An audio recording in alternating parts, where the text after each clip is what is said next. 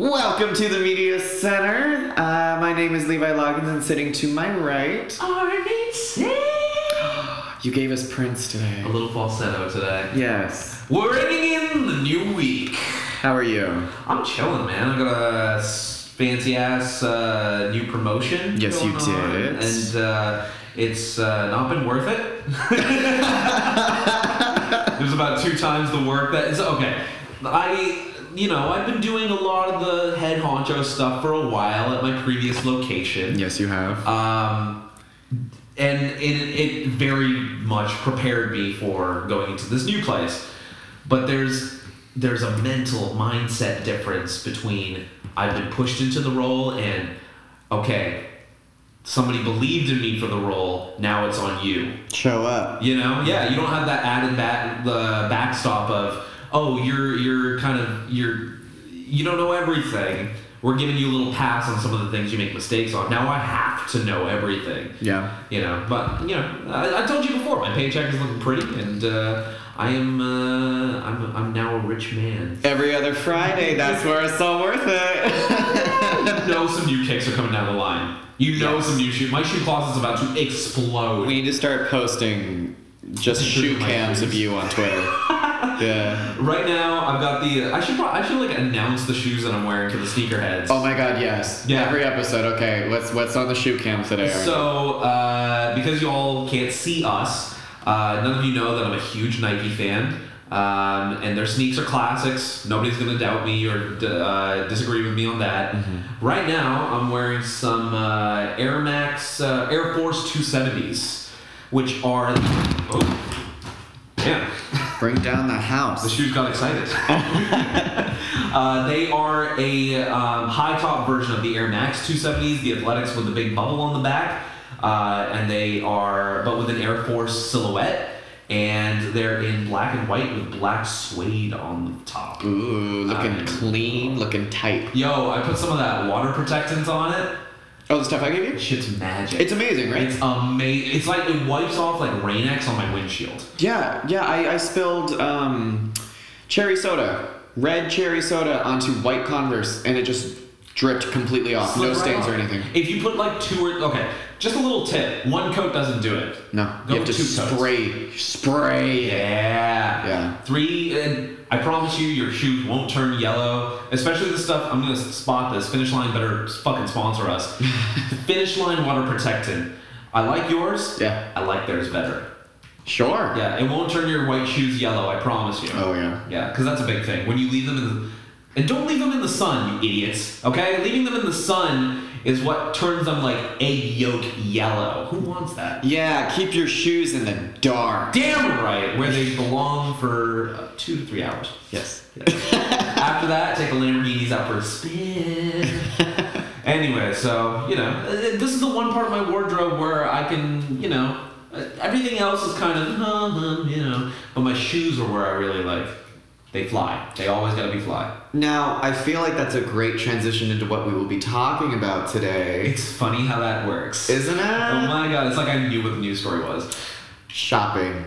Shopping! and the metro, the the center, the mecca of shopping in the states. Fifth well, Avenue. other than than Rodeo. For our LA fans, we still treasure the home front. We're talking about those the on the East Coast, uh, Fifth Avenue. Yeah, it doesn't truly fall under the umbrella of media, but I feel like it's a story that has kind of it has its own ties to media because it really the the world that we live in now we do most of our shopping online. I don't know about you, but I definitely Oh yeah. I do most of my shopping, my window shopping even online. Oh, I was gonna say that even if I don't do my actual purchasing online, Mm-hmm. I'm gonna go to the website first before I go in to make the trip to see if they have anything good in stock. You check if they're in stock. You check if they have any new styles. A lot of stores will have sold out of styles, and so you'd want to order online because at least the warehouse would have it. Yeah. You know, and companies have recognized that for years now, and thankfully are making websites that cater to. Uh, and have more features for shopping online. It's incredible what we've what we've accomplished, what's been developed in business in the last few years.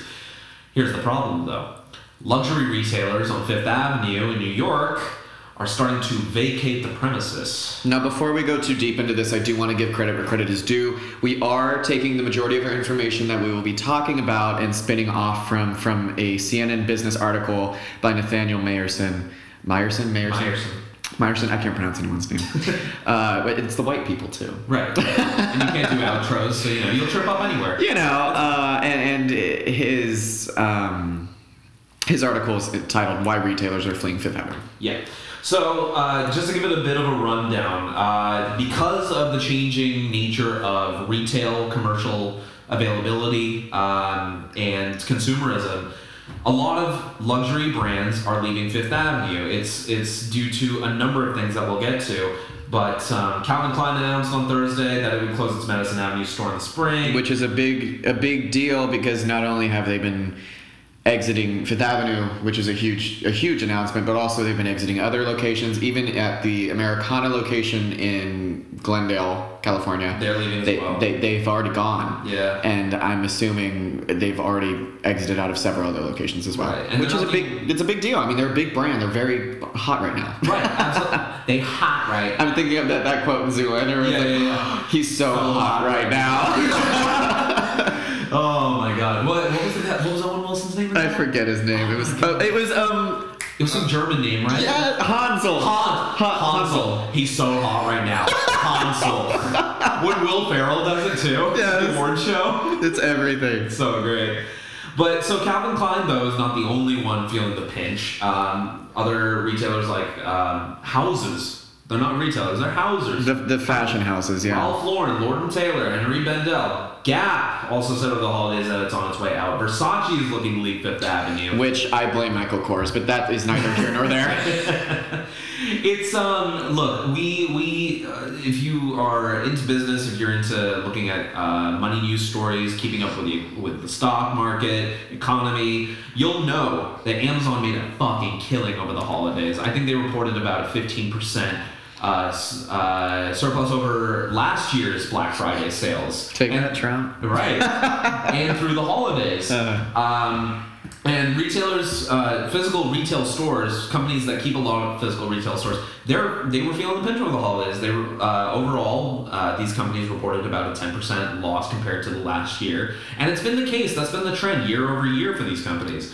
Um, it's it's a multitude of reasons that sales are down but the big one is you can find everything on online. And not even that, but it's it's the whole thing about the the fashion houses they're leaving because it is a new generation. Mm-hmm. I feel we, we, we discussed this a little bit in the in the pre-chat we had about about, about this topic, and it is no longer in my opinion it really shows that it's a new it's a new era you know it's no longer the 50s 60s where you see you know old hollywood stars down fifth avenue buying you know chanel and Yeah. and all of this it's it's you know it's people buying louis vuitton and gucci Yeah. in back It's about the atmosphere of the store that's being created as well. Nobody's into walking to a place and feeling like they're being shat on simply because of what they look like walking into the store. especially because money has started uh, being uh, not dissipated, but but shared out between new de- demographics now. Definitely. E- even the celebrities that we have now are not what would normally have that amount of money. Right. We're in the age of the reality star. I feel and its height. I mean, when in when a girl like Cardi B can rise to such phenomenal success where she got her name on a reality show by being ratchet. Right. and then she gets crazy huge success as a rap oh my god. She gets i'm okay. Where a girl like Cardi B can get crazy huge success, starting where she got her name on a reality show by being Ratchet, and from there she can go on to be a respected rapper, musician. You, you know that's a huge thing. So people like that are what's leading fashion and leading, you know, the masses on where to go, where where to where to get the stuff that's so hot right now. Right. They're not going to, you know, Versace or or mm, mm, Calvin Klein. Right. And even the like high fat look, we talk a lot of shit about Kanye, but he makes bank with his fashion line. He does. And you know, there's other there's other stars like Tyler the Creator and like you said, Cardi B, who are opening up pop up shops during these times. Those are so big. They're so big, they're so popular, and they're here for a flash. And that's the type of society we live in now. That's the type of time we live in now where it's about the moment. It's about the moment that you, it's about it's also about non-availability for a lot of stock items. The fact that it's something so hard to to get a hold of is what's more appealing to I think our generation. Exclusivity. Exclusivity. That's that's the word. Exclusivity. And these bigger brands are not exclusive. I mean, there's one in the Glendale Galleria right now. It's been there for about a month. I don't know if you've seen it. It's a it's a it's a huge. I mean, they look like any huge high fashion pop up. It's it's all white on the inside. They haven't really done much. It looks industrial. I know the one you're talking about. And they only have a few, you know, roller racks, metal roller racks, and they put up these expensive clothes just in see-through garment bags. This is what's hot. This is what's popular. Yeah. Is is that it, it reminds me of what old experimental Brooklyn designers used to house their clothes in. And now that's what, you know, the big stuff, the big popular stuff is in. Absolutely. So, it- but it's not. It's not even. The culture is something that we can dive into a little bit deeper. But let's get through these.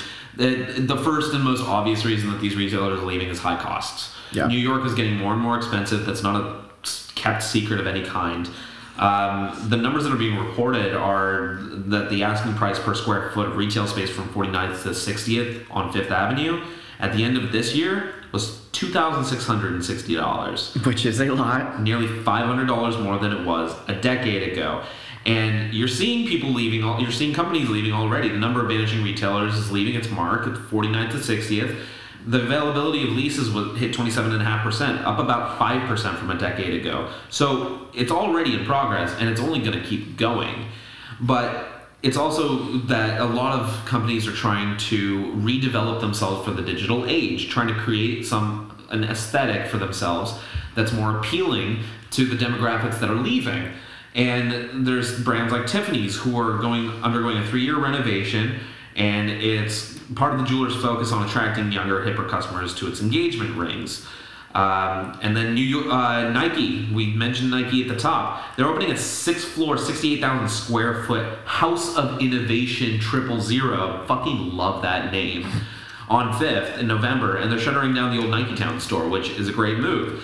I don't know if you've been into a Nike store lately, but the way they've set it up, the way it kind of feels like a modern New York loft in a lot of its stores. Yeah. Like the bright, cho- the choices of bright wood on the floors, the clean looking walls, the sparseness of its stock against the walls, and there's so much open floor space for you to move around. It feels like it's not trying to overload you. Yeah, it's like it's like when you go to you know shop for a Birkin bag or something, and you come in and you they offer you champagne. You sit down on the couch. They bring them out for you. The, the inventory is sparse. It's it's like that, but for the the tier down, it's more chill. It's more approachable. Yeah, and that kind of the way that you just described it, that's almost like shopping online. You're Yeah. probably sitting at home in your bed with a fucking cup of coffee or like or maybe maybe you're drinking wine in bed. I don't know I'm, what kind of week I'm drinking wine in bed. Six in the morning. But you're we got some we got some stuff to talk about later. yeah. but you know what I mean? Like you're sitting comfortable, you're you're enjoying yourself, and you're you're browsing with your mouse. Everything's a click away. The only difference is you're comfortable somewhere else, and you clicking your mouse is a salesperson helping you find things. You ask for something, you get to see it, and I mean it's a model. The way that if they do it right, at widespread, it'll be a great way to bring back sales because it'll really feel like the, the difference between online shopping and going out shopping is it's an experience it's an excursion out into the world it's an event And speaking of that, there is a lot of hot button things that stores have started to do that really bring people in. And one of those things is the en- envelop envelopment. Is that a word? yeah The envelopment of technology in Oh, the into inclusion of the technology. inclusion of technology into their their business. they've integrated it absolutely. The integration. That's the word I'm looking for. Uh, there are no cash registers in the Nike store. yeah you have to pay everything through the app You know how much people love that stuff. oh my god they'll do anything They'll That- do anything. People who wouldn't go into Nike anyway, if they hear, oh, they don't do cash registers, they do everything over the phone. Cheryl, guess who's going to Nike? Cheryl. And you know where Cheryl? That's another white woman name. Yeah. Um, but it's the same kind of thing that Apple has been doing for ages. Mm-hmm. You, you pay, you can still pay with card over there, but if you have Apple Pay, there's some benefits to it. That's so I use- dangerous. I know. I know. I use the Nike app all the time to buy stuff, Yeah. whether that's online or in the store, and um, it really is like you're you're earning rewards by using the app. You're there's bene- there are perks to using that, and that's how you keep people coming back into your store. That kind of integration, I think, is really uh, a, a, a great idea, especially for a brand that already caters to such demographics as the ones that high houses are having trouble uh, getting to. It's it's very that. It's it's the being able to keep up with the times and keep up with what your demographics are because we also discussed outside of the podcast how Victoria's Secret has failed to do this. Exactly. Yes, they. I mean, they haven't. They they've been such a big brand, such a name brand for so long that people hear Victoria's Secret, and still, to their credit, people think high fashion lingerie, high price lingerie, good quality product. But in the last couple few years, with the way that the times have changed, with the way that we uh, approach body image, they have not adapted to the current conversation. They haven't adapted to the demographics that want to shop at their stores. They're not catering to plus size uh, people. It's they're just not, and it's not because they don't hear the noise. It's because they're too stubborn. I feel to change what they've been doing. It's it's an outdated model. And we've seen that in in businesses before where they have said I believe it was Banana no, it was Abercrombie and Fitch. Of course it Where, where of course it was. Where their last CEO even said, "Oh, we would never make plus size clothing. That's gross. Why would we do that?" And he came under fire for that. Of course. And it's the same. Even if you don't say it, it's the same thing. Mm-hmm. You're just saying, "No, we won't make it." Uh, that's an issue, and businesses fall apart after that. Absolutely, yeah, and you know, as soon as soon as you, in whatever way, brand yourself as a company that's not willing to adhere to the demographics and the way that they feel about certain things that attribute to your business, you're losing. You're immediately going to lose, and there's no way, there's no business model to come back from that unless you apologize and change your tune. Uh, the other thing that's uh, keeping people from uh, continuing to pay exorbitant rent on Fifth Avenue is where are their customers living? It's not on Fifth Avenue for the most part. They can't afford to live there. No, That's the issue. You know who's living around Fifth Avenue? old money. Old money. Yeah, yeah. People who have had that money in their family for generations. The millennials that live in New York live in the Bronx. They live in Yonkers. They live in Brooklyn. Brooklyn. Brooklyn, big time. Greenwich Village is ripe for some of these retail stores. And you know where the subway stops out of Brooklyn?